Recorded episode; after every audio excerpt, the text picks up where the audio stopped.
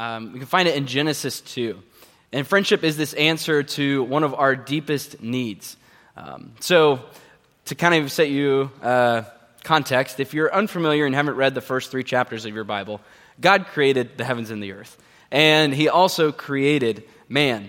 And He creates man, Adam, and Adam is alone. And so God says, All right, well, name the animals, look at the animals, see if there's anyone that could be, you know, a friend, a companion for you. Adam goes through all the animals, gives them lovely names, and not one. So God says, um, It is not good that the man should be alone. I will make a helper fit for him. So the first man gets the first surgery. God puts him to sleep, takes a rib, makes a woman. Great improvement on man. And um, then he wakes up, and all of a sudden, Adam's got a friend. Now, they are husband and wife, and they go on, populate the earth. That's great.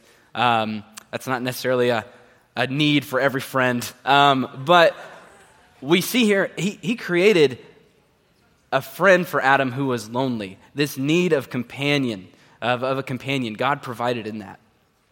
And um, as we see, God created us to be with others. Because when he created Adam by himself, he realized, well, he didn't realize, he knew there needs to be someone, there needs to be more than just this one person. We were not made to be alone. And so if we are alone, we're never going to reach the full potential that God has for us. But even though this is biblical, friendships are needed, and we need to be in this community of friends, we have to be wise with who we put around us. So that's where we see other scripture leaning in on this. See, our friendships help shape who we are. And there's the good ways. Proverbs 27 17, iron sharpens iron, and one man sharpens another. So you probably have heard this. You've probably seen it on a T-shirt for like a guy's camp or something like that. Guys, really, we like this a lot because it's got it says iron, and that just like we connect that with heavyweight, and I guess that means masculine. But for real, this is really important. Iron sharpens iron, one man sharpens another. We have the ability as friends to look at another person made of the same material as us, saying, okay, this part of your life is not falling in with where God wants you to be. And I know that, and I'm going to call that out, and you call that out in me, and we are going to together sharpen each other. And that can make us move forward positively to look more like Christ in our lives. It's a beautiful thing. And maybe most of you have experienced that. But also, friends can shape us in a negative way, pulling us further away from Christ. And Paul tells us that in 1 Corinthians 15 do not be deceived. Bad company ruins good morals. So, obviously, uh, we don't need to put ourselves in a holy huddle. We've talked about that just a couple weeks ago. We don't just close ourselves off from the world. I mean, Christ himself was a friend of sinners, right? So, how do we do this? Well, the thing is, we only have to really apply this filter to the deep friends who are influential in our life. And so that's why I think it's also important tonight that we define what a friend is. So, some of us, extroverts like myself, um, will probably tell you, like, if you asked us, how many friends do you think you have? You know, I, I tell you, well, gosh, I mean, I've got like a thousand on Facebook.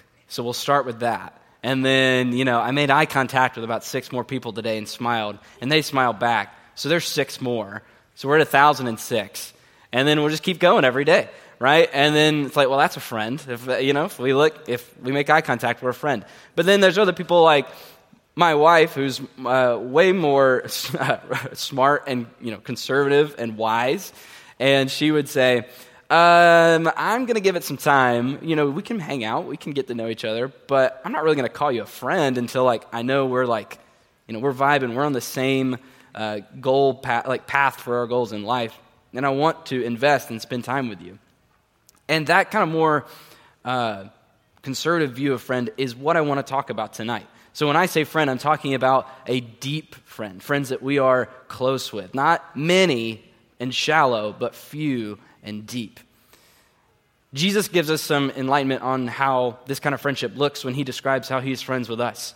In John 15, we can read that, You are my friends if you do what I command you. No longer do I call you servants for the servant does not know what his master is doing, but I have called you my friends. For all that the Father has made known to me, I have made known to you. So just take a second and realize Jesus, who we know as God in flesh, is telling us that he doesn't see us as his servants. He doesn't see us as his acquaintances. We're not the guy or girl he sits next to in math class, maybe asks for the answers every now and again, you know, we'll say hey if we see him at lunch. That's not at all what Jesus is talking about. He's saying we're friends in the deepest form of friendship possible. And the picture that he paints here with this context is that um, we're being close friends, we're being secret keepers. Meaning, us friends, we're the ones who know each things about each other that no one else does. Um, friends like this, they're the ones, as Tim has said before, that we share the last 10% with. And um, I wish I could take credit for that, and he probably has someone he learned it from, but hang on to that. Because that's the concept I want you to understand is that when we talk about friends, they're the friends we go, we give our last 10%. And I know some of you may be able to tell me, like, yeah, I overshare. I share like 95% of myself, and then I really only hold 5% back. And some of you may be like, good luck getting more than 60% from me, boss man.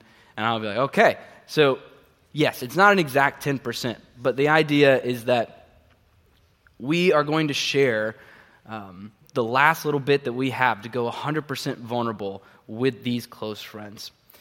And that brings me to a question I have for you guys. Um, I want to do a quick little poll and also a little side note uh, as the thunder I hear it rumbling. I'm going to keep my phone out. If there is a uh, tornado warning, we will shuffle, okay?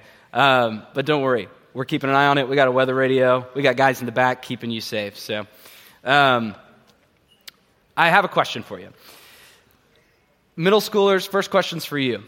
When it comes to these close friends, these deep friends, right? If you understand the difference here that I'm talking about, how many of you, by show of hands, would say you currently have a or multiple of these friends right now? Okay. Okay. I'm seeing most hands. That's pretty good. That's pretty good. Okay. Don't worry. There, there are people out there. There's opportunity. Okay, that's good. Thank you guys for answering. High schoolers, same question for you. Show of hands. How many of you have a friend or multiple friends that you say, I can go deep with? If I were to need a biography written about me, I would say, go to this person. They'll tell you all about it. Show me your hands if you've got someone. Okay. That's great. Okay. So, high schoolers, I have one last question for you. Stay with me those of you who do have those friends right now, how many of you, um, how many of you have had any change in who those people are, whether it be a change in the group or the individual or whatever? How many of you have had a difference between those friends you had in middle school versus the ones you currently have in high school? Go ahead, if that makes sense. Go ahead and raise your hand. Okay, so your deep friends have changed. They're not the same exact people who they were a couple years ago, right? And I think this is important for us to see, especially middle schoolers, for you guys to see, because we don't often think that things are going to change very much going from middle school to high school. For some of us, it's just going a block down the street. I didn't think so either, because when I went to middle school, if you can see that, there you go. Um, I know the beard, there's no beard here. I'm the one on the right, so the height should give that away. Um, so, when I was in eighth grade, I made friends with a guy um, who really changed my perspective on how to live out my faith in school. Um, he encouraged me and pushed me to pray with people at school around me, to talk to other people who maybe didn't believe the same thing I did, and actually have a conversation instead of exclude them just because they didn't go to church. And the guy was a close friend. I mean, we would we'd start to go um, to like Lecrae concerts together. And I realized very quickly a standing room only Lecrae concert is not a place for a, a short guy like myself. So, very hard to enjoy that. Um, but then, you know, we'd have like, you know, go to church events together, or we'd go to, um, we'd go, we'd go to his house and play Call of Duty till 3 a.m. It was great. Like, we were close. We were doing stuff like that. Um, but then, all of a sudden, by the time I got to like my junior year of high school, I realized this guy, I didn't really talk to him any, anymore. Like, I saw him, we had a couple classes together, um, but I didn't really, like, I would never on earth, like, think, oh, let me just ask to come over to his house and play video games. Like, that felt strange. And then by the time I graduated my senior year, I remember thinking, yeah, I wonder if I'll ever talk to this guy again. And, you know, I, I felt like I had lost something that I had had when I had a friend so close in middle school, but then so kind of on the outskirts in high school. And um, maybe this is something you high schoolers, obviously those who raise your hand, maybe you can relate to that. And middle schoolers, maybe even you guys can relate to that in the transitions you guys have had in your life already. Um, so, my question that I'm trying to tackle tonight is how do we make sense of this? If we know that we need deep friends, if we know that God has created us to be with deep friends, but we know that those deep friends aren't always the people who are going to stay our deep friends for every chapter of life, how do we make sense of that? And so, I want to share with you some wisdom that I have learned, not that I have like come out knowing. Um, I've learned through trial and error. It has made all the difference in the world when it comes to understanding my friendships. So I believe God has provided us with both seasonal and steadfast friends. Um, so we have both in our life, and we'll have both hopefully in every season. Um, but the difference here is that I think he's given us these seasonal friends that are attached to one season of our life. Like where we go to school, where we go to work, what classes we're in, even down to that, or, or just where we live, um, what street we're on, our neighbors. And then I think he's given us steadfast friends who remain close throughout multiple seasons of life. Um, I know we love to rank things and we love to think that, okay, well, steadfast you know, seasonal's great, but steadfast, I mean, steadfast. Who would not want to be the steadfast friend? I mean, you know. Um, I, I really want to encourage you not to think of it that way. Um, the steadfast friends may have more opportunity to speak into the deeper parts of our life easier because they've seen more of our life. Maybe they were like my friend with us since second grade, but that doesn't mean that they're always going to be there. I mean, nine times out of ten, you are not going to do everything with your closest friend for the rest of your life. Um, contrary to what some of the Disney movies will tell you, um, you will not. Sorry, I'm getting over a thing, so I'm going to have to sip every now and again and cough. But what do we do?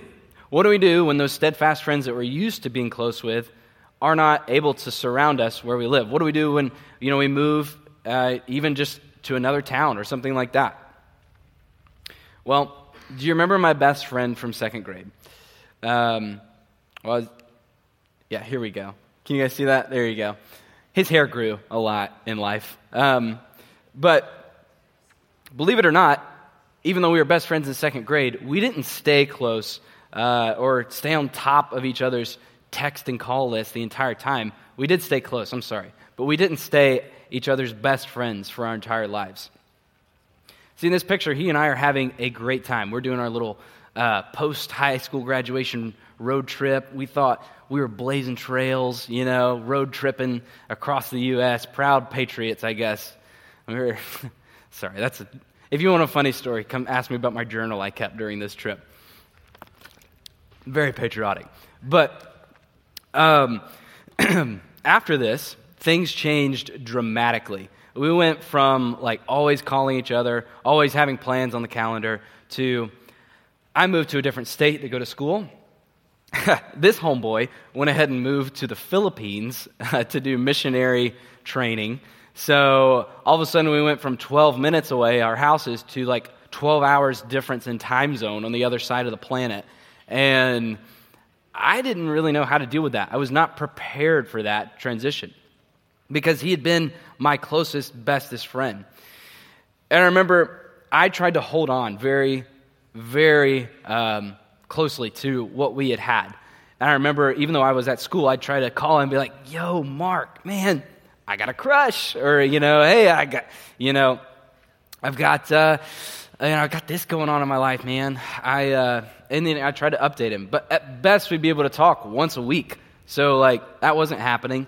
And then I remember at one point even getting to the point where he called me, and um, he had had a group of friends that he got really close with. Um, believe it or not, being in a country where you're one of six people in your group that speak English and uh, no one else around you does really helps you get close to those people. Um, so he had gotten really close really fast to his people.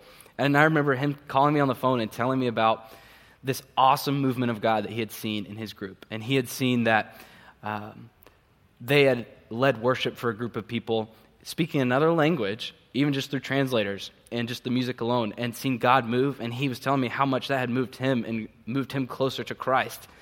And while he was telling me this, what would a good friend do? That's incredible, man. Oh, I'm so happy for you. That is glory to God. Um, no, I, I was upset. I was a jealous, jealous friend. The whole time he was telling me about this, all I could do was think about, huh, that should have been me over there having that awesome opportunity with you. You know, that should have been me encountering God with you. And to make things worse, one of his new closest friends was also named Ben. So I'm also thinking, am I Ben one or am I Ben two now? I don't know where I fall. Um, and I overshadowed this entire huge move of God in his life with jealousy and just dumb stuff like that. But I think that's how most of us can feel when we don't know how to handle the difference between our seasonal and our steadfast friends, right? When we don't know how to tell the difference between a friend if they are not the person who's always there or not the person in our season like they used to be, but we expect them to be. Um, it really leads to a lot of confusion. But as God began to fill my life, to continue this story, with new friends for the new season I was in, I began to see the importance of having a seasonal and steadfast perspective, just as He provided that new season of seasonal friends for my friend, He also provided new seasonal friends for me. And these are some of those friends from college. I know, I hear snickers. I'm assuming it's because you see that I only make friends with people who are a foot plus taller than me. Um, I call it the bodyguard strategy. So wherever I walk, I can be fully encased in human beings, and I look important. Um, yeah. so um, these guys, though, um, stepped into my life, and I went from being jealous that my other friend that I was leaning on was having these great opportunities to now I'm starting to have inside jokes with these guys who are around me. I'm starting to get to know their families. I'm starting to get to know what's going well for them, what girls they have a crush on. They know what girls I have a crush on. And they, like, all of a sudden start sharing deeper things their struggles, their sin struggles, their struggles with believing things, their doubts in their faith. And I get to do the same.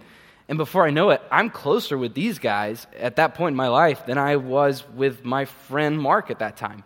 And the wisdom that was imparted to me by other people and learning through this step was um, seeing that each friend has a role, right?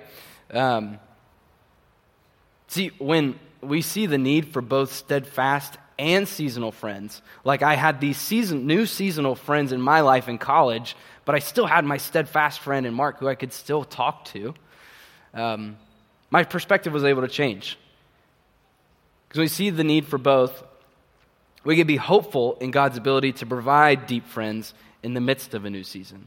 And when we know and are aware that we are transitioning to a new season, we're stepping out of something, stepping into something else, we can know, God, you are going to provide friends. Because guess what? Every steadfast friend you aim to have in life started off as a seasonal friend. I don't think any of us were born like straight out of the womb. Well, that's my friend. So we came out and we just hit it off in the hospital. I don't think anyone's got that story. If so, please come tell me. Um, but when we also keep perspective of why seasonal and steadfast friends are important, we can be thankful for the season we had instead of kind of blaming ourselves or blaming them when we're not as close as before. I saw this with my friend I was blaming him at times because I was saying, Man, you're not calling me. Why aren't you calling me? And it's like, You know, like, it was like we were married. You know, it's like, you're not calling me, man. I don't, I can't stay up to, up to date on your life. And I was blaming him. I was trying to blame him for our, for our difference in friendship. And then, whenever I'd miss his call, I'd immediately blame myself and say, well, you just blew it, Harwood. Now he's never going to call you again. Um, and that just wasn't the place where God wanted me to be. And then finally, when we see God's design for both seasonal and steadfast friends, we can be joyful instead of jealous, just like I described. Instead of being jealous of the good things happening to our friends and the new friends that they get to come in contact with, we can be joyful and celebrate the way God continues to grow us, even though we may not be in the same location. So, excuse me. Oh, um, let me make sure my next slide. Yeah, okay, sorry. I got to make sure that was up next. Um, don't worry, you'll see it. Um, and what's cool is, even though I didn't have this perspective going from high school to college where this big transition happened, God was able to show me the importance of this in switching from college to here in Topeka. So the lessons I learned helped me joyfully embrace the next transition from college instead of kind of being resentful about it. And those guys I was close with, those really tall giants, um, they're still super close friends, but now they've transitioned to steadfast friends in my life instead of my current seasonal friends. Um, but that's a great thing because when we allow that to happen and see how God does that, He opens up the room for us to have new seasonal friends and we can celebrate that. And that is, brings me to this point, which is some of these guys are my closest seasonal friends here in Topeka. If you can't see, that's Ryan, Spencer, and Liam. Um, and the, these guys, I need them in my life. I love my college friends. I love my friend Mark from second grade. But if I need someone to look at my daily life and keep me accountable to how I'm living up to uh, how Christ wants me to live, they're not going to be able to do that. I mean, we may be able to call like once a week at best. So I, I can't say, what do you see in my life that you need to call out? How are you going to sharpen me, as Proverbs calls us to do, right? How are you going to do that? It's going to be very difficult. But thankfully, this season that I'm in, um, I am still surrounded by close friends. And hopefully, fingers crossed, wherever you are, Ryan, we stay steadfast friends whenever our seasons have to change again. But I'm just going to hold on to that hope. Um, so, as we navigate the changing seasons of friends in our lives, I want to encourage you. I want to encourage you to trust God that He has a purpose for every deep friend that He leads into your life. no matter how short or how long those friends are in your life, He has a purpose for it whether they only be in for the next couple months, some of you middle schoolers, some of you high schoolers who are going out of here, um, or whether they're in your life for the next couple years, if you're like a freshman in high school and you don't, you know, hopefully, maybe your friends will stay the same for the next 10 years. Who knows? Uh, but however long, when we trust that God has a purpose for all these deep friendships, we're able to be more hopeful, be more thankful, and be more joyful instead of resentful when times need to change. So, I want to ask you to pray with me, and we'll close our time together. God, as we start the conversation on friendship this week and uh, look at how you've designed us for community, I ask that you would work in our hearts. Would you help us see that uh, even though change might be scary, whenever it comes and whenever um, things that are currently the, uh, standing aren't standing anymore or don't look the same, that that doesn't mean you've left us. That doesn't mean that your presence has left a friendship. But God, would you just lead us and guide us in how to navigate those changes in friends? Would you guide us in who we can go deep with? Whether it be right now and we don't have anyone or, or, or we need someone else that's a better influence and not a negative influence on us. God, would you show us those people?